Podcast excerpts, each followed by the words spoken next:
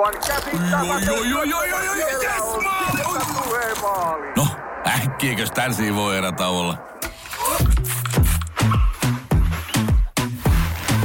Tule sellaisena kuin olet, sellaiseen kotiin kuin se on. Kiilto. Aito koti vetää puoleensa. Jos mä olisin sarjamurhaaja ja tappasin pelkästään prostituoituja. Ja sä hautaisit ne sun takapihalle. Niin, ja sit se olisi mun huoropuutarha. Moi, mä oon Justina ja Paulina ja tää on Huoropuutarha. Moi. Ö, Se on mun vuoro kertoa ensin, ja jos ei ole mitään erikoisempaa sanottavaa tähän alkuun, niin Nope. mä voin sitten mennä suoraan asiaan. Eli siis mä oon aiemmin tässä meidän podcastissa jo puhunut kahdesta kuuluisesta venäläisestä sarjamurhaajasta. Meillä oli Aleksander Pitskuskin ja Mihail Popkov. Niin mä ajattelin nyt sitten, että vois viimeistellä tämän kuuluisien venäläisten tai neuvostoliittolaisten sarjamurhaajien trifectan ja puhua Andrei Tsikatilosta, joka on itse asiassa ehkä kuuluisin näistä kolmesta. Ainakin Että- nimi on tuttu. Joo, siis tää on niinku tuottelijaimpien sarjamurhaajien listalla sille seitsemäs ehkä, tai niinku sille top kympissä.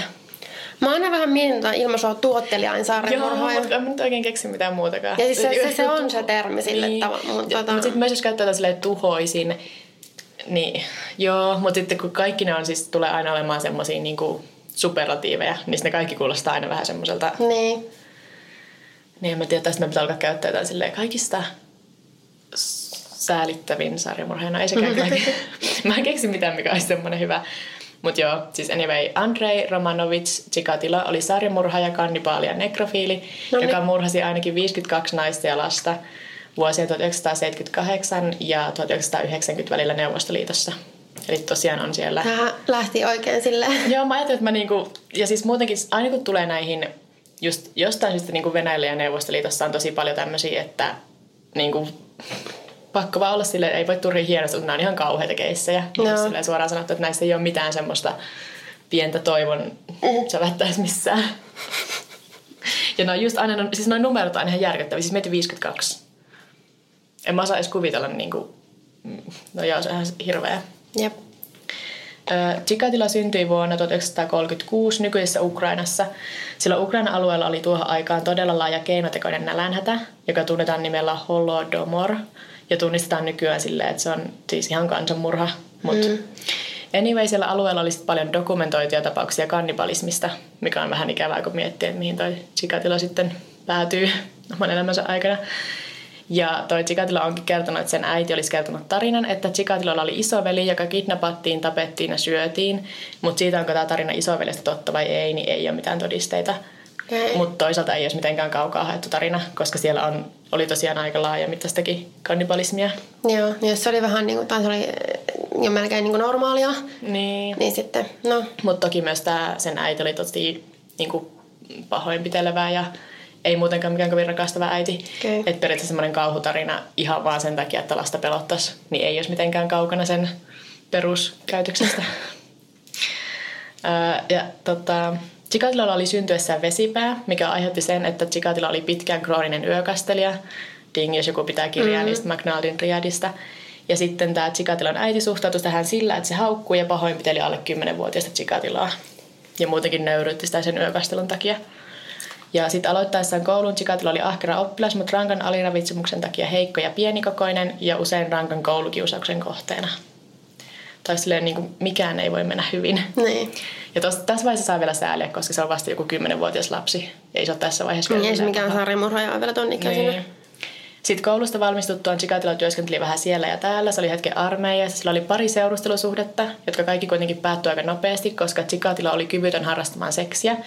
Ja sitten sen omien sanojen mukaan kaikki kylän tytöt juorusi siitä sen selän takana.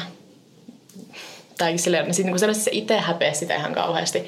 Mutta se, että oliko se koko kylä sitten niinku silleen juoruamassa siitä. No mutta kuka tietää, toisaalta kyllähän pikkukylissä tapahtuu niinku Niin, että jos se onkin semmoinen tosi pieni paikka, niin, Niin. ehkä ihan mahdollista tuommoisesti niin jutut liikkuu. Niin. Chikatilo sitten häpesi tätä niin paljon, että se yritti hirttää itsensä 60-luvun alussa, mutta sen äiti ja pari naapuria ehti vetää sen pois hirttosilmukasta tarpeeksi ajoissa. Mieti, miten monta ihmishenkeä olisi pelastunut. Niin. Mutta silleen hyvä tälleen jälkeenpäin, että sanoa, että en siinä vaiheessa ollut tehnyt vielä mitään pahaa. Niin, niin sitten jotenkin oot ajatella, että no, oispa se sitten kuollut siinä. Tai, Niin, koska sittenhän se olisi niinku, niin, ei sitä oikein voi sanoa, että niin. että olisi paljon parempi, jos se olisi kuollut, koska en mä tiedä. No sitten vuonna 1963 Chikatilo kuitenkin menee naimisiin ja ne saa pari lasta. Ja Chikatilo alkaa työskennellä opettajana ja melkein heti myös seksuaalisesti ahdistella oppilaitaan. No, mutta miten se voi saada lapsi, jos se kykenee harrastamaan seksiä? Mä toivon, vai- että sä et olisi kysynyt tätä. Koska okei, okay, omien sanoissa Chikatilo, ne lapset on syntynyt siitä, että se oli masturboinut ja sitten niin kuin sormilla vienyt sen asian loppuun. Tiedätkö mitä? Musta tuntuu, että mä oon lukenut tästä. Joo. Musta tuntuu jotenkin toi yksityiskohta silleen syöpy mun mieleen. Joo, mä en tiedä, se on biologisesti vähän silleen, mm, mutta tota, niin se itse Chikatilo sanoo sen tapahtuneen.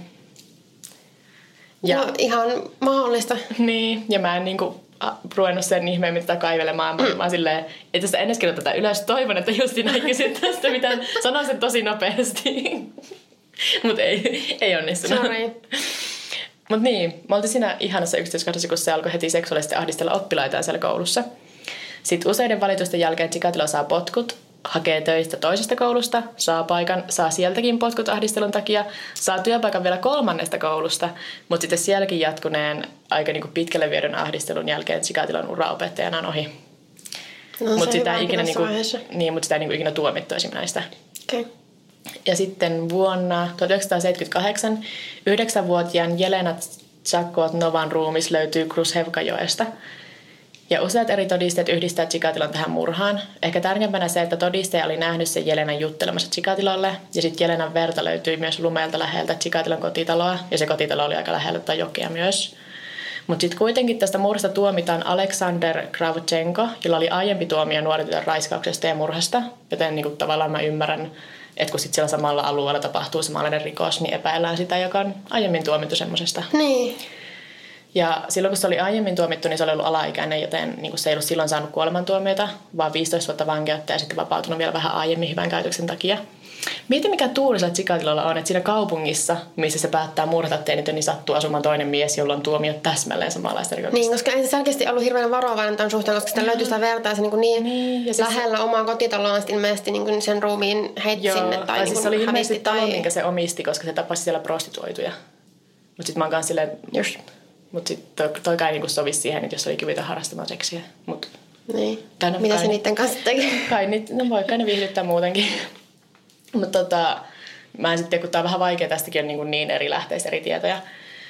Mutta tosiaan sitten tämä Kravchenko, joka, jonka ne tuomitsee siitä rikoksesta, niin se sitten teloitetaan sitä Jelenan murhasta, kun taas Chikatilo kävelee vapaana.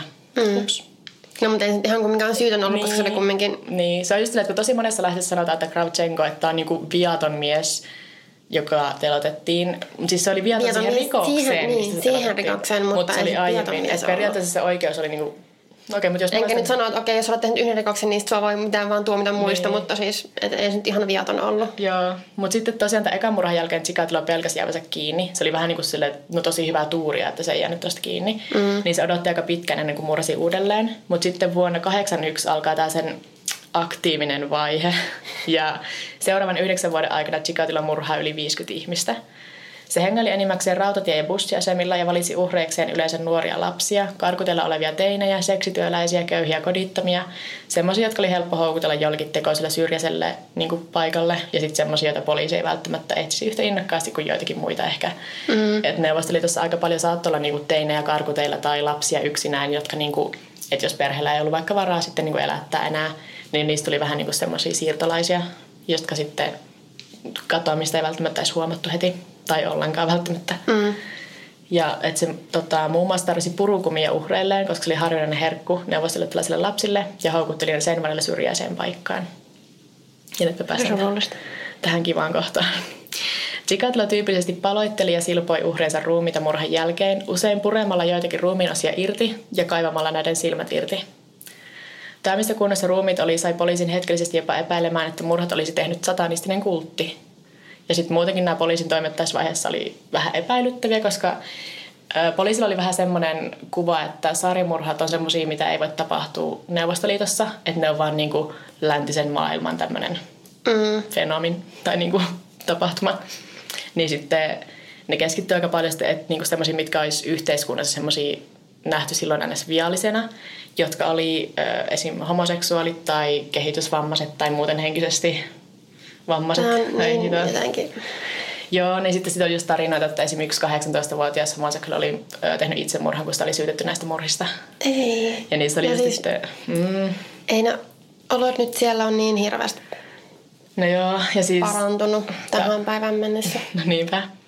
Ja sitten tosiaan näitä epäiltyjä ei kohdeltu mitenkään kovin mukavasti kuulusteluissa, että tuli just tota vääriä tunnustuksia, koska niinku, se oli niin epäinhimillistä se kohtelu, että sitten siellä saattoi tunnustaa joku Niin, no vaikka tot- kolme näistä murhista, niin, Niin. sitten se vähän niinku, hä- se häiritsi niinku sitä selvittämistä myös. Ja nämä murhat tapahtuu pitkän ajanjakson sisällä ja keskellä tätä ajanjaksoa vuonna 1984 Chikatilo on hetken vankeudessa.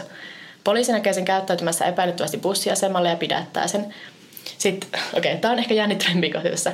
Chikatilolta otetaan verinäyte, mistä selviää, että se verityyppi on A, kun taas rikospaikalta löytyneen siemennesteen mukaan murhaajan verityyppi on AB. Ja mitä me tiedetään nyt on, että on olemassa niin kuin tosi pieni joukko ihmisiä, yli yksi prosentti kaikista maailman ihmisistä, on semmoista, joiden verityyppiä ei voi päätellä oikein mistään muusta näytteestä kuin verestä. Eli esimerkiksi syljestä tai siemenneestä päätelty olisi niin kuin eri verityyppiä. Toi on... Taas niin kuin, mikä kyllä niinku- tuuri. niin. Niin. Miksi jollain sorjamurhalla pitää olla tommonen tuuri? Niinpä. Ja se, on, sillä, se oli kuin Kimera tai joku niinku se nimi sille ihmistyypille, niinku ns. kaksi verityyppiä. Ja sitten kun tämä oli niinku ennen DNA kunnolla, että mm. vaan niinku verityyppiä voitiin selvitellä. että esimerkiksi Niinku DNA-tutkimushan ei niinku hämäännyt tuommoisesta, koska siinä on muitakin kuin vain verityyppi. Mutta sitten nämä oli silleen, että no, me ei voida niinku, tai että sä et voi olla syyllinen tähän, koska väärä verityyppi. Ja sitten tota, Chikatiloa pidetään vankeudessa pari kuukautta, koska sillä oli aiempi syyte jostain pienestä näpistyksestä. Ja sitten se kuitenkin pääsee vapaalle jalalle ja jatkaa murhaamista. Ja tässä vaiheessa poliisi on jo miehittänyt bussiasemia siviiliasuis- siviiliasuisilla poliiseilla, että se saisi murhaajan kiinni. Mutta Chikatilo seuraa tarkasti tutkintaa lehdistä ja pysyy tavallaan askeleen edellä. Ja sitten se on tosi varovainen ja kuluukin niin kuin melkein vuosi ilman uusia uhreja. Ja Chikatilo myös matkusti paljon, joten murhia tapahtui eri puolilla Neuvostoliittoa, eikä niitä kaikki silloin tapahtuma-aikaan osattu yhdistää toisiinsa. Mutta silti kun miettii sitä uhrien määrää, niin kyllä se niinku edelleen siis tappoi niinku semmoisissa määrissä. Vaikka tämä nyt kuulostaa siltä, että mä oon sillä, se ei murhannut ketään. Kyllä se oikeasti, niinku, että se pääsi sinne 53, niin, niin kyllähän se on murhannut niinku kuitenkin jatkuvasti oikeastaan yhdeksän vuoden aikana. Mä en osaa niinku edes kuvitella sitä määrää, mutta siis joo, sinne Se vuosi jotenkin- meni. no. Joo, sit Ei pysty. Marraskuussa 1990 poliisivoimat on kartoittanut, että millä junareitillä suurin osa niistä muurista tapahtuu ja täyttänyt sen varrella olevat asemat poliiseilla. Yhdellä näistä asemista poliisi näkee miehen käyttäytymässä epäilyttävästi. Se tulee pois aseman vieressä olevasta metsästä ja menee kaivolle pesemään käteensä ja kasvonsa. Ja sitten sen vaatteet näyttää siltä, että se olisi niinku pyörinyt tai jopa niinku tapellut sille maassa. Mm. Ja tämä mies on Chikatilo, joka on juuri hetki sitten murhannut 22-vuotiaan Svetlana Korostikin siellä metsässä. Poliisi pysäyttää Chikatilon, ö, tsekkaa sen paperit, mutta koska sillä ei ole mitään niinku virallista syytä pidättää Chikatiloa, niin se päästää sen menemään. Mutta se myöhemmin merkitsee Chikatilon nimen raporttiin siitä, että ihan niinku, että mitä se vuoron aikana on tapahtunut, semmoinen perusraportti.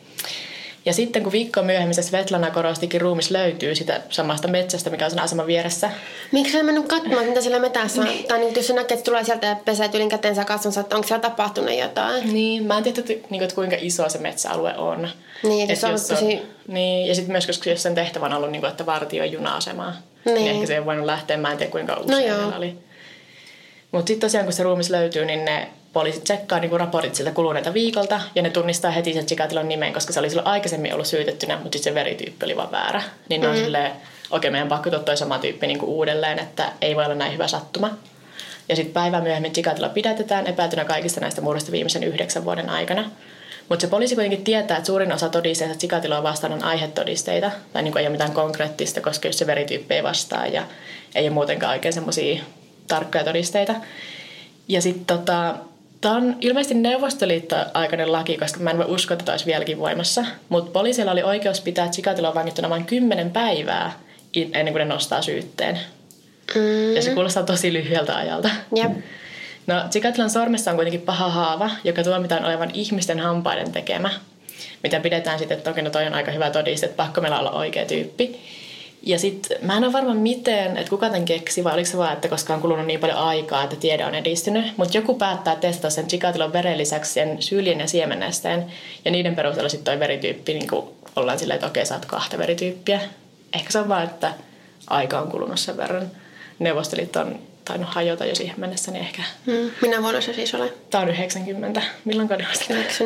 Okei, okay, eli se ei ole ihan vielä kerennyt. Nyt mä laitteni, jos mä oon tälleen, No mutta siis näin, suunnilleen mutta- näitä aikoja se on, niin. mutta mä en ihan varma sit vuodesta tai kuukaudesta, kun mä saattaa mennä jopa niin tarkalla. Öö, ja sitten tässä vaiheessa Chikatilo tunnustaa. Siinä vaiheessa, kun se verityyppi niinku ratkee, niin se on silleen, okei. Okay.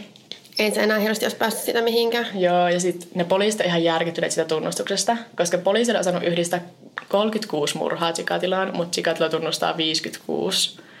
Ja niistä kolme uhria ei pysty tunnistamaan, eikä ruumiita niin kuin, löytynyt, niin sitten Chikatiloa lopulta syytetään vaan 53 murhasta. Mikä on silti ihan siis top-lukuja, varsinkin tuossa niin 90, niin se on varmaan ollut niin kuin, sille ihan kärjessä silloin. Ja Ja Chikatilolla todetaan epävakaa persoonallisuushäiriö, mutta että se on niinku kykeneväinen oikeudenkäyntiin eikä ole syyntakeeton. Tästäkin on vähän keskustelua välillä, että koska silloin neuvostoliiton poliisi oli sitä mieltä, että sen on pakko olla joku, joka on niinku vahvasti niinku henkisesti häiriintynyt, niin sitten kun tämä paljastui, että se ei ole syyntakeeton, niin se oli jotenkin tosi semmoinen iso juttu. Että se onkin ihan niin kuin me, vaikka niin, silleen... ihan normaali ihminen. niin. No sitten huhtikuussa 92 Chikatilon oikeudenkäynnit alkaa ja se on ihan älyttömän iso mediatapahtuma. No aivan varmasti. Et ensinnäkin se Chikatilon oikeussalissa metallihäkin sisällä. Siitä on kuvia tosi paljon niin kuin sen takia, ettei ne Wow. muut siellä niin kuin uhrien omaiset ja media periaatteessa ei voi hyökätä sen kimppuun. Ei vitsi, jotenkin tosi hooseeta. Ja sitten itse toi Venäjällä muutenkin se Pitchkuskin oli myös ollut semmoisessa lasissa häkissä, mutta tämä Chikatilon aika niin se oli vaan semmoinen, että siinä oli niinku kalterit, koska siis on yksi tarina, missä nuori mies, just joku uhriomainen, heittää sitä jollain isolla metallikappaleella ja osuu sitä yli rintaan tai jotain. Ja sitten ne oikeussalissa olevat poliisit on silleen, että okei, saatetaan pois tämä nuori mies tältä salista. Niin ne muiden uhrien omaiset juoda, niinku muodostaa semmoisen ihmismuurin sen pojan ympärille niinku suojellakseen sitä. Ja sitten mä olin silleen, Wow. Ja no sitten samaan aikaan, kun se on käynnissä se oikeudenkäynti, niin media kirjoittaa tosi paljon niin kuin sensationaalisia juttuja tapauksesta. Että se, se oli niin kuin isoin uutinen sillä hetkellä. Ja Chikatilon teot kuvaillaan oikeudessa tosi graafisesti, eikä ollut mitenkään harvinaista, että uhrien omaiset pyörtyi kesken oikeudenkäynnin. Siis mä voin, mä en saa, että mä voin vaan kuvitella, mutta siis mä en voi kuvitella, että sä oot sen joku omanen ja sä tiedät vaan, että se on, ehkä tiedät vaan, että se on kuollut, se on tapettu, Niin. mutta sä et tiedä mitään tarkempia yksityiskohtia ja sitten tuossa kuulee ja näkee sen ihmisen, joka on tehnyt ne. Joo, ja sitten Chikatilo vaihteli kuulemma semmoista, että se oli välillä semmoinen, ei välittänyt ollenkaan, vasta oli vaan silleen juu tai ei. Ö, välillä se lauloi kommunistisia lauluja tai jotain muita lauluja, sitten se välillä muutenkin Mhm. riehu siellä ja ö, jotain huuti. Niin kuin, ja miten siis, musta tuntuu, että se välillä sitten liiotteli sitä, että se vähän ehkä halusi vaikuttaa syyntäkeettömältä vaikka, kun sitten se huuti. Tai oliko se, että se tietää, että no ei kukaan voi ainakaan hyökätä mun kimppuun tässä. niin, mä voi voin olla tehdä mitä huvittaa. Niinpä just vähän silleen niin kuin tahallaan provosoi niin kuin sitten Mm. ehkä niitä uhriomaisia. Sitten saman vuoden lokakuussa Chikatilo tuomitaan syylliseksi 52 murhasta ja saa kuolemanrangaistuksen. Se yrittää vielä anoa armahdusta presidentiltä, mutta ei onnistu. Silleen joo. Sitten 14. helmikuuta 1994 Andrei Chikatilo teloitetaan ampumalla oikean korvan taakse. Mikä on 94, niin se tuntuu jotenkin tosi vanhalle Niin. teloitusmetodille. Mutta ilmeisesti ihan käytössä oli vielä silloin. Ja sitten legendan mukaan Chikatilon viimeiset sanat oli älkää ampuko mua aivoihin, japanilaiset haluaa ostaa ne. Mä en tiedä, mistä niin Öö. tämä tieto on alun perin lähti, mutta se toistetaan tosi monessa lähteessä. Mutta sitten mä mietin, että voisiko se olla myös sitä, niin kun sen ajan just tää tosi semmoista liottelevaa lehdistöä ja semmoista niin Niin, tarinaa. että pitää keksitään tosi raflaavaa viimeiseksi sanoiksi. Niin, mutta Jotain. jos Chikatilo oli sekapää, niin niin. Chikatilosta on tehty parikin leffaa. Mä en ole nähnyt mitään näistä, mutta toi Lapsi 44 vuodelta ö, 2015, se on vissi ihan hyvä. Ai se on niin uusi. Joo, siitä on ihan uusi. Joo, joo. Ja sitten on Citizen X vuodelta yhek- ö, 95. Ja ton Citizen X-leffan suomalainen nimi on Peto on irti. Mikä, mikä antaa niinku ihan täysin uuden merkityksen sille Antti Tuiskun biisille, mitä mä en ole koskaan ajatellut. Mä en tiennyt, että Citizen X on... Mä en mäkään ollut ikinä nähnyt sitä. Mut kun Voiko tämä mennä taas siihen huonoihin... Okei, tää ehkä menisi ihan huonoihin elokuva tai niinku tämmöisiin suomennoksiin. Mut kun... No nyt tälle jää niinku retroaktiivisesti Niin. joo. Mä itse asiassa Oh mä rupesin miettimään, että mikähän niinku, jos vahingossa tekee intertekstuaalisen viittauksen tai niinku tietämättään. Koska mulla on vaikea kuvitella, että Antti Tuisko on ollut silleen, mä viittaan Niin, tuohon mikä leffaan, mikä kertoo. on, niin... Niin. Mä vähän epäilen. ja silleen, Mä viittaan tuohon Chikatilosta kertovaan leffaan, mikä on niinku ihan kauhea. Ja sarjamurhasta kertovasta mä sille petoon irti. Siis oli ihan, kun mä rupesin googlettaa sitä leffaa, että pitäisikö mun katsoa se. Mm. Ja sitten se ohjautuu sille Internet Movie Databasein sivuille, mikä suomentaa automaattisen leffan. Mm. Ja sitten se oli silleen, petoon irti. Silleen, Missä Antti kun musavideossa se on ollut mukana? Mutta tota, joo, tää oli Chikatila. Mä en, mulla ei ole tähän niinku mitään viimeistä, viimeisiä sanoja oikein, koska nämä on aina vaan tosi masentavia. Ja... Mut joo, nyt mä oon tainnut käydä niinku tämmöisen top kolmosen häiriintyneimmät sarjamurhaajat öö, Venäjältä ja Neuvostoliitosta. Joo, oli kyllä niinku ihan tarpeeksi häirintynyt tämä nao. Joo. Niin tota, sä voit siirtyä sun juttuun. Joo, mä siirryn suoraan tähän mun tapaukseen. Tää ei onneksi ole ihan yhtä gore. Mm. Öö, mä voin sanoa tässä heti alkuun, että tää mun mielestä juttu on tosi sekava. Mulla oli jotenkin tosi vaikea, kun mä niinku eri lähteistä luin tästä, niin niinku yhdistää ne tapahtumat semmoiseksi selkeäksi aikajanaksi ja muutenkin, että semmoiseksi edes vähän selkeäksi kokonaisuudeksi tässä. Toivottavasti pysytte mukana. Mä en itsekään mm. niinku tiedä, miten selkeä tää on nyt, kun rupeaa niinku itse tätä lukemaan ja silleen kertaamaan. Mm. Mä kysyn, jos mä eksyn. Joo, ole hyvä kuunteluoppilas, että kysele paljon kysymyksiä. Eli mulla on siis Reinertin perheen murhasta. Ja 22. kesäkuuta 79 naapuri näki, kun 36-vuotias Susan Reinert nousi autonsa kahden lapsensa 11-vuotiaan Karenin ja 10-vuotiaan Michaelin kanssa vähän yhdeksän jälkeen illalla. Ja tämä on sitten viimeinen kerta, kun niitä nähtiin elossa. Ja 25. kesäkuuta, eli kolme päivää myöhemmin, sen Susanin eli sen äidin ruumis löytyy alastomana ja rajusti pahoinpideltynä sen oman auton takakontista hotellin parkkipaikalta.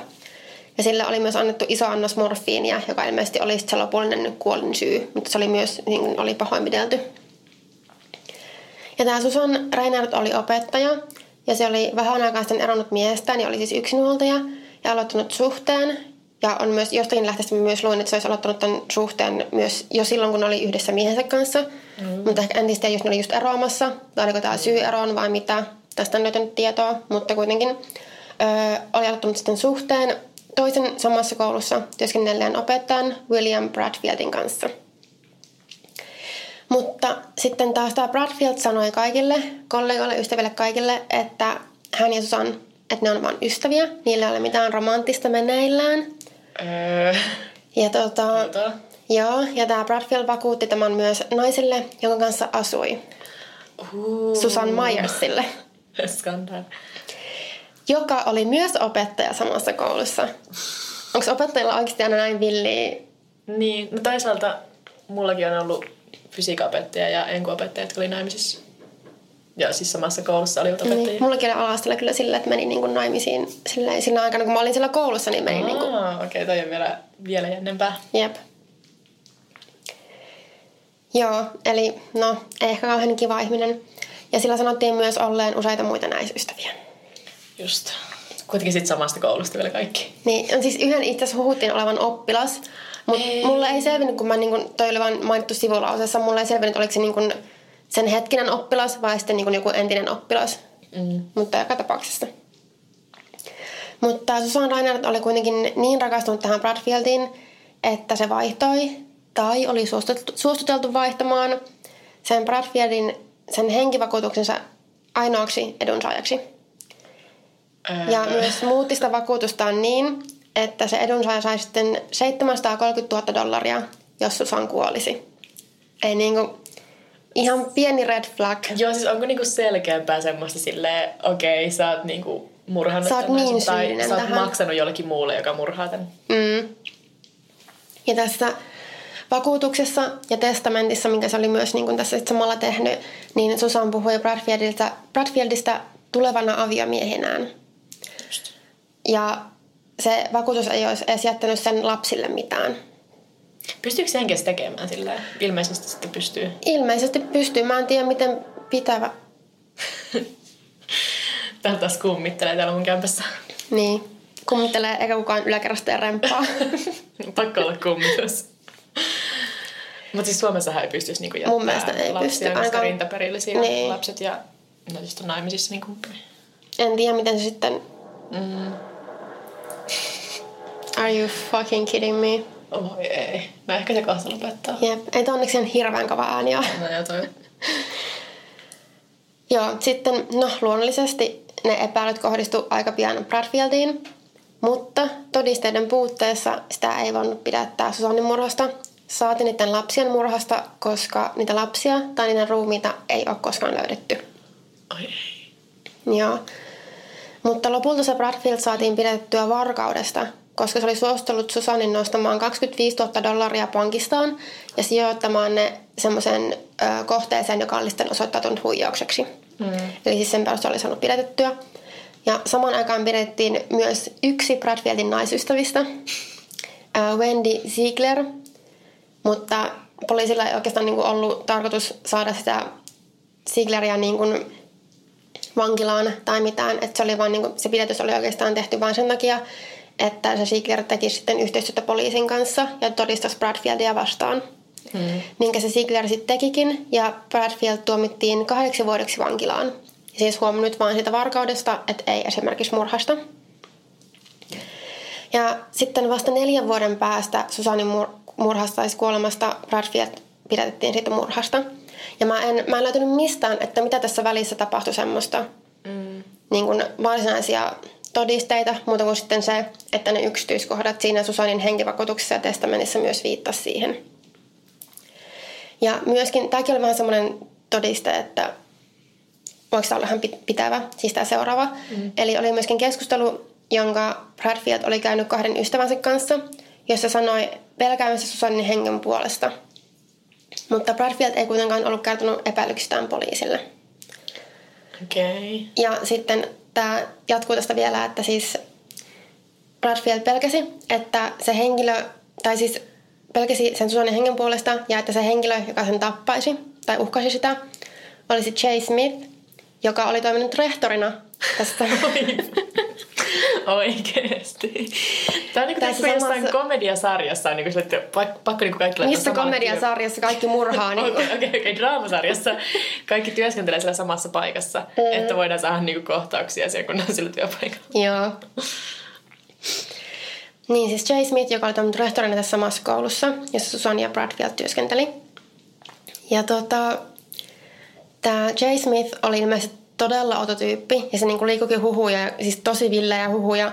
Ja niinku, muutenkin sitä pidettiin tosi omituisena, että se käytetty tosi omituisesti. Ja sillä oli vaan outoja kiinnostuksen kohteita. Ja No sitten noin vuotta ennen tätä murhaa, niin Smith oli pidätetty, kun, ja kun sen, siis sen autosta oli löytynyt ladattuja käsiaseita, jonkinlainen maski, ruisku, jossa oli jotakin niin kuin tainuttavaa tai rauhoittavaa lääkettä tai tämmöistä mm. ainetta. Mä en, siitä en mainittu, että mitä se aine oli. Ja muita tavaroita, joita poliisi kuvaili murtovälineiksi. Ja tässä kiinniottohetkellä Smith väitti, että hänellä oli ne tavarat vain, että voisi pelotella henkilöitä, jotka olivat häiriköineet häntä. Just. Mutta aika raskas, raskas tota, no on kyllä. tavaramäärä tuommoiseen hommaan. Ja sitten näiden rauhoittavien lääkkeiden tai aineiden hän väitti kuuluvan vävyylleen, joka oli heroiniaddikti. Ja tosiaan tämä Smithin tytär ja vävy, ja siis molemmista ainakin sanottiin, että ne oli heroiniaddikteja, ne oli kadonneet noin vuotta aiemmin, eikä niiden olinpaikasta tai että onko ne elossa ole mitään tietoa. Ei. Ja tämäkin on sellainen asia, mikä yleensä mainitaan jokaisessa lähteessä, mistä mä luin tosi silleen sivulauseessa. Eli mä en löytänyt näistä oikeastaan mitään ei. tietoa, muuta kuin että tämä oli yksi tosi epäilyttävä asia myös, että No on kyllä. Ja myös, myös semmoinen, että ehkä sitä lähdetä niin tarkasti sitten selvittämään, että no okei, ne oli jotain niistä ja sitten niin ei tarvii niin, niin kuin... Ja ehkä ne elisi muutenkin semmoista tosi liikkuvaa siirtolaiselämää, niin, niin. tietää ne vaan muuttunut jonnekin toisin kaverin nurkkiin. Jep. Mutta joo, sitten Smithin auton lisäksi sen koti tutkittiin. Sieltä löytyi lisää huumeita, lisää aseita, vartijan univormu ja virkamerkki – sekä suuri määrä pornoa, joista iso, ola, iso osa oli vielä eläinten sekaantumispornoa. Okei. Okay. semmoinen rehtori. Ja, siis mä olin just silleen, ja siis oli koulussa. Joo. Ja tota, näiden todisteiden perusteella sitten Smith pystyttiin yhdistämään kahteen ryöstöön, jotka oli tapahtunut aiemmin sillä alueella, jossa ryöstäjä oli esiintynyt pankinvartijana. Mm. Ja sitten, ja sitten se siis niin kuin, ei tässä vaiheessa syytetty murhasta, vaan se sitten niin kuin, se sai syytteen näissä ryöstöistä. Ja näihin ryöstöihin liittyvässä oikeudenkäynnissä Bradfield esitti Smithille alibin, mutta sitä ei uskottu. No joo, ihan ymmärrettävää. Joo. Ja tota niin, niin se, se sai tota sitten syytteen siitä. Joo. Ja sitten Bradfieldin murha-oikeudenkäynnin aikana, kun sitä taas nyt sitten pystyttiin syyttämään näistä murhista, Smith oli vapaana takuita vastaan tai sitä ryöstöistä. Ja sitä ei tosiaan siinä vaiheessa ei vielä syytetty murhista Smithia, mutta ilmeisesti tästä keisistä löytyi sellaisia todisteita, jotka olisi viitannut siihen, että Smithillä oli jotain tekemistä tämän asian kanssa. Mm-hmm. Ja tässä vaiheessa Bradfield tuomittiin näistä murhista. Se murha, tuomittiin siis kaikista kolmesta murhasta. Okei, okay, myös niistä lapsista Myös niistä siis. lapsien murhasta, vaikka niiden ruumita ei edes oltu löydetty ikinä. Mm. Ja se sai kolme elinkautista. Okay. Sitten siinä vaiheessa, kun Smith oli jo vankilassa näistä ryöstöistä, niin sitäkin alettiin sitten syyttämään näiden Susanin ja lasten murhista. Mutta tämä Smithin asianajaja sitten pyrki todistamaan, että Bradfield olisi lavastanut Smithin. Mutta sitten Smithin sellitoveri oli puolestaan todistanut, että Smith olisi tunnustanut ne murhat sille. Joo, mä oon aina vähän epäileväinen noihin niin sellitoveritunnustuksiin. Ensinnäkin, koska semmoinen, että jos sä oot vankilassa, tuntuu, että sun pitää esittää kovista. Mm. Ja sit sä niin kuin vähän silleen liiottelet sun rikoksia. Ja sitten toisekseen myös, koska en mä tiedä. Meillä vankilaan silleen, mä oon rehtori, mutta mä oon murhannut ihmisiä. No, no joo, suunnilleen. Ja sitten muutenkin myös, koska musta tuntuu, että niillä voi olla jotain semmoista taustalla, että ne ei vaikka tykkää niiden selitoverista. Mm-hmm. Ja ne tietää sitten, että jos se, tai jotenkin niinku semmoista hyötymistä. En mä tiedä, mä oon aina vähän epäileväinen tämmöisten suhteen. Joo, mutta tota, näiden perusteella ja sitten myös sen aiemmin, mitä Bradfield puhui sen keskustelun, se oli puhunut sen kaverille, että se pelkää, että Smith niin. tappaisi tämän Susanin. Näiden perusteella Smith sai kuolemantuomion, tai tuomittiin kuolemaan. Mutta vuonna 1992 Smith kuitenkin vapautettiin sen perusteella, että se jutun tuomari olisi hyväksynyt sen Bradfieldin ystävien niin kuin kuulopuheita todisteena. Niin.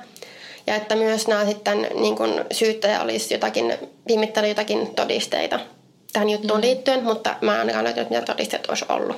Yeah. Joka tapauksessa se vapautettiin. Mutta tota, no, se kuoli vuonna 2009 ja Bradfield kuoli 98 vankilassa ja molemmat kiisti syyllisyytensä edelleen. Ja, ja lapsien ruumiita ei ikinä löytynyt? Joo. Tota, ja tässä nyt on pidetty sitä, että mitä tapahtui siinä, että ne oli sitten sopinut, että ne murhaa sen Susanin niiden vakuutusrahojen perässä, mutta ne lapset sattuivat vaan olemaan väärässä paikassa väärään aikaan. Niin. Että ehkä kun ne oli kumminkin lähtenyt yhdeksän jälkeen illalla aika pienten lasten kanssa, siis se Susan silloin, kun ne viimeksi nähtiin, niin olisiko, ne vaikka, olisiko se ollut vaikka menossa se Bradfield oli laittanut, soittanut vaikka sille ollut silleen, hei tuutteko mun luokse tai jotain, jos se oli ollut niin. tosi rakastunut, niin... Niin, mä vaan mietin kanssa sitä, että niinku siis se ruumiitten hävittäminen, toki lapset on kevyempiä, niin sitten sen perusteella ne on voinut ehkä hävittää jonnekin, missä, minne sitten sitä naista ei ole voinut. Niin, että kun se nainen oli kumminkin niin, jos se oli vain jossain niin kuin parkkipaikalla niin. ja se oli vaan niin kuin, siis jätetty sinne. Niin, kun mä mietin sitä, että miksi sitten siirtää ne lapset mutta niin, onhan siis lapsi helpompi siirtää. niin ehkä se on niin. vaan se yksinkertaisen ratkaisu on se oikea ratkaisu. Joo. Tota, Sitten vielä semmoinen yksityiskohta, että sieltä Bradfieldin sellistä löytyy myös valokuva, joka on kehitetty vuonna 1986. Mutta mulla ei selvinnyt, että oliko se valokuva löytynyt niin kuin, miten paljon myöhemmin sitä sen jälkeen, kun se oli ollut siellä vankilassa. Tai miten paljon myöhemmin sen kuoleman jälkeen, vai oliko se ollut vielä elossa vai niin kuin, mm-hmm. niin ilmeisesti jostain oli, oli niin kuin ollut iso kasa sen tavaroita. Eli ehkä sen kuoleman jälkeen kumminkin sieltä oli tullut valokuva ja siinä kuvassa oli semmoinen pieni kivinen rajamerkki, joka sitten muistuttaa vähän hupullista hahmoa. Eli mä näin kuva, sen kuvan ja se niin on vain semmoinen pieni rajamerkki, tai en mä se mun mielestä näyttää pieneltä, en mä tiedä miten korkea se oli. Mutta mikä vähän niin kuin näyttää, että siinä olisi vähän niin kuin joku hupullinen hahmo, mutta sit aika epämääräisen muotoinen se mun mielestä on. Ja siis taustalla näkyy puita ja lehtiä, eli ehkä se on otettu jossain metikössä tai lähellä mm. jotain metsää. Ja sitten on epäilty, että se olisi niin merkitsemässä paikkaa, missä ne Karenin ja Michaelin ruumit sitten olisi haudattu. Okei, okay. aika kaukaa haettua mun Joo, mielestä. mun mielestä on niin kuin aika, aika kaukaa haettua. Ja kun sitten ei ole vieläkään pysty selvittämään, että missä se on otettu se kuva, mikä se paikka on. Ja ei varmaan ole mitään muuta todistetta, mikä viittaa, että okei, tässä olisi se. Niin. Tai että millä perusteella ne sitten niin kuin ajatteli, että no tämä kuva varmaankin johtaa, tai tämä on varmaan siitä tämä kuva. Niin, no, mutta toisaalta myös aika autokuva omistaa. jos Se on Niin, vaan jostain. kun siitä, niin kuin, siinä kuvassa ei niin kuin ollut oikeastaan mitään muuta. Mm. Siinä näkyy semmoinen rajamerkki ja sitten niin kuin taustalla vaan jotain niin kuin leht- lehtiä ja semmoista. Niin, en tiedä, vähän jännä. Jep. Ää, en ole ikinä kuullut tästä keisistä. Oli ihan uusi. Mutta ehkä sitten just toi, että siinä on vähän tommonen niinku... Silleen joo, ja sitten ne vaan kuoli silleen, eikä saatu sa- varmuutta, että Niin. oliko se nyt varmasti oikein. Vaikka kyllähän se nyt kuulostaa siltä, että varmaan oli oikeat tyypit kyseessä, mutta Joo, että niin kuin, en mä oikein... Kuka muu siinä se on voinut olla syyllinen? Niin, ja siis koska just se, että se oli vaihdettu se, niin että kaikki ne rahat menee sitten tälle Bradfordille sit siitä Niin, niin eikö sitten jotenkin mitenkään ajatellut, että kun toi tulee ilmi, että totta kai sitä syytetään ensimmäisenä siitä. Niinpä. Ne, en mä tiedä, jos sillä oli joku, että se on niin epätoivoinen jotenkin niiden rahoja, jos sulla on ollut jotain mitä pelivelkoja, paitsi no ehkä se olisi tullut ilmi, niin. mutta niinku, Ja oliko sitten vaan tehnyt ne se opettaja ja se rehtori niin diilin, että okei, nyt me tapetaan tätä. Ja sitten kun se oli ajatellut, että okei, ne Susan on niin rakastunut muhun, että mä saan sen vaihtamaan tämän vakuutuksensa. Niin. Ja sitten, että et, niin kyllä tämä onnistuu, että mä voin vaan niin tappaa se ja sitten... no joo, on kyllä ihan outoa, mutta mm. vähän sanoa. Mä haluan tietää, mitä niille lapsille tapahtuu mm. tai niille ruumille. Ole- Oletettavasti ne on kuitenkin kuolleita, mutta siis Niin, niin kuin 10-11-vuotiaat. mm, en mä tiedä, se on outoa, että ne ei ole samaan paikkaan niitä kaikki ruumiit hylännyt. Mutta jos se on niinku hel- Niin. helpompi siirtää. Kun ei tai niin yhtään jos- tiedä, että missä ne on sit niin ehkä tappanut ne tai mitä, miten niin. ja mitä niille on ja käynyt. mitenkä siitä ei olisi jäänyt mitään jälkiä tai niitä ruumiita ei ole löytynyt niinku sille ihan muuten vaan jostain. Niin. Ja, tai ne ei ainakaan osattu yhdistää. Et kun varsinkin kun ne molemmat niin kiistää sen syyllisyytensä, niin, Niin. ei niin kuin varmaan ikinä saa tietää, että missä ne on. Niinpä. Toki on myös se, että äh, ainakin joskus mä oon lukenut sitä, että jos surmaa lapsen, niin saattaa reagoida sit sille eri tavalla sitten, että ei välttämättä pysty jättämään sitä samalla tavalla johonkin. Niin, ja niin kuin tässä nimenomaan oli se, että epäiltiin, että ne vaan suunniteltiin tappaa sen Susanin, mutta sitten lapset vaan niin kuin oli ollut siinä mukana. Niin, niin sitten jos toinen Väärässä on paikassa väärään aikaan. katunut sitä ja ollut silleen halua. Niin, mun on vaikea uskoa, että jos ne niin kuin miettii, että ne tappaa niin kuin naisen sen vakuutusrahojen perässä, että ne on saman tien valmiita tappamaan kaksi lasta. Niinpä. Ylipäätään kyllä outoa, että sä voit mennä jollekin sen työkaverille silleen, hei mä ajattelin, että jos siirretään mun tyttökaverin henkivakuutus mun nimi ja sit murhataan se, niin ootko messissä? Niin. Tai niinku... Miten tämä on tapahtunut? Ilmeisesti Smithkin oli sitten niin melko sellainen outo tyyppi. Joo, no siis se Smith ei kyllä kuulostanut ihan silleen normaalilta yksilöltä, että ehkä se vaan Ei, tiesi ja se. sillä oli niinku ryöstöjä ja tämmöisiä, niin... Niin, jos se on ollut vähän semmoinen pikkurikollinen, mutta miten se on säilyttänyt duunin koulussa? Niin mä olisin, että totta kai no siis siinä vaiheessa, kun selviää, että se on niinku tehnyt ryöstöjä, niin, Niin, sitten niin. ehkä se nyt ei enää ole Mutta rehtori. mä ajattelin, että miten se on elänyt sit silleen yöllä semmoista ihan erilaista elämää. Niin, ja kun kaikki oli kuitenkin pitänyt sitä tosi outona. ja sitten on liikkunut kaikkea ihan ihmehuhuja. Ja... Voi ei. Mä tiedä, outoa. Mut joo, oli kyllä ihan mielenkiintoinen keissi. Mun Pitää ehkä, tai mutta oliko se sen, sen enempää luettavaa, jos oli niinku vaikea muutenkin löytää vähän tietoa, niin Joo, siis yllättävän vähän tuommoisesta jutusta löytyy tietoa. mm, ei ole varmaan mitään dokumenttia Netflixissä, minkä voisi mennä katsomaan. Tästä on itse asiassa kirjoitettu kirja. Uh, Ainakin, ei, mun mielestä useampikin. Ja sitten niinku, ainakin yksi joku minisarja tehty. Okei, ehkä mun pitää etsiä joku niistä käsin. Joo, mutta mä en niistä löytänyt mitään. Mä niinku, tyyliin löytyi YouTubesta jotain, ah tässä minä luen tätä kirjaa. Mä olin silleen, en mä kuulla Joo. tämmöistä. Ei kyllä. Tai sitten mä teen se, mikä mä teen yleensä, että mä menen niin Google-kirjoihin ja luen sen näytteen niistä Niin. ja sen perusteella on silleen, onko tämä hyvä vai ei. tästä välistä puuttuu 37 sivua, mutta voit jatkaa sitten taas myöhemmin. Sitten mulla on silleen ensimmäisen luvun ja viimeisen luvun ja päätän niiden perusteella, että onko se tarpeeksi hyvä. Joo. Mun niinku yllättävän vähän mun mielestä löytyi tietoa. Ja sitten silleen, että oli tosi vaikea vähän niinku muodostaa tässä semmoista selkeää aikajanaa, kun just oli niinku monen, monta eri oikeudenkäyntiä niillä ihmisillä ja mm. vähän niinku limittyvästi ja sitten niinku missä vaiheessa tapahtui mikäkin. Ja... Niinpä. Mutta tota, joo, olikos meillä muita, tai ei varmaan mitään ajankohtaisempia juttuja sen ennemmin puitavana. Ei varmaan. Et ihan perus vaan näet, että meille voi vieläkin laittaa sähköpostia huonopuutarha.gmail.com tai sitten voi laittaa viestiä Instagramissa tai Twitterissä. Mä oon Paulina Kiero. Ja mä oon at vegepekoni. Ja vieläkin voi laittaa arvosteluja iTunesissa. Me ollaan saatu tosi paljon tosi kivoja, niin mua vähän pelottaa, että kun mä tästä puhun joka kerta, niin kohta alkaa tulla huoneenkin arvosteluja. Mutta jos mä sitä tykkään, niin kyllä niitäkin voi laittaa. Totta kai saa laittaa ihan minkä tahansa. kuuntelisi tähän asti, jos ei tykkää? kyllä mä ainakin viha kuuntelen, no okei, okay, en kyllä viha kuuntele podcasteja, mutta viha seuraan ihmisiä somessa. Mm. Mutta tota, niin, siellä voi laittaa arvosteluja myös ja niitä on tosi kiva aina lukea ja arvostan suuresti. Joo. Joo. Ää, kiitos, että kuuntelitte. Heippa! Heippa! Purista, purista, purista. Mene siis lähimpään kauppaan, etsi Vaasan ruispalat pussia purista, niin huomaat, miten aidon tuoreena leipä pysykään. Uudistunut Vaasan ruispalat. Purista, jos se tusko. Siinä maistuu hyvää. Vaasan. Siinä maistuu hyvä. Kahvi on suomalaiselle myös valuuttaa. No mites? Paljonko sä tosta peräkärrystä haluat? No, jos nyt yhden kahvipaketin annat. Yhdessämme omaisuuttamme kahvia vastaan osoitamme hyvää makua ja pelisilmää. Kulta Katriina. Eläköön suomalainen kahvikulttuuri.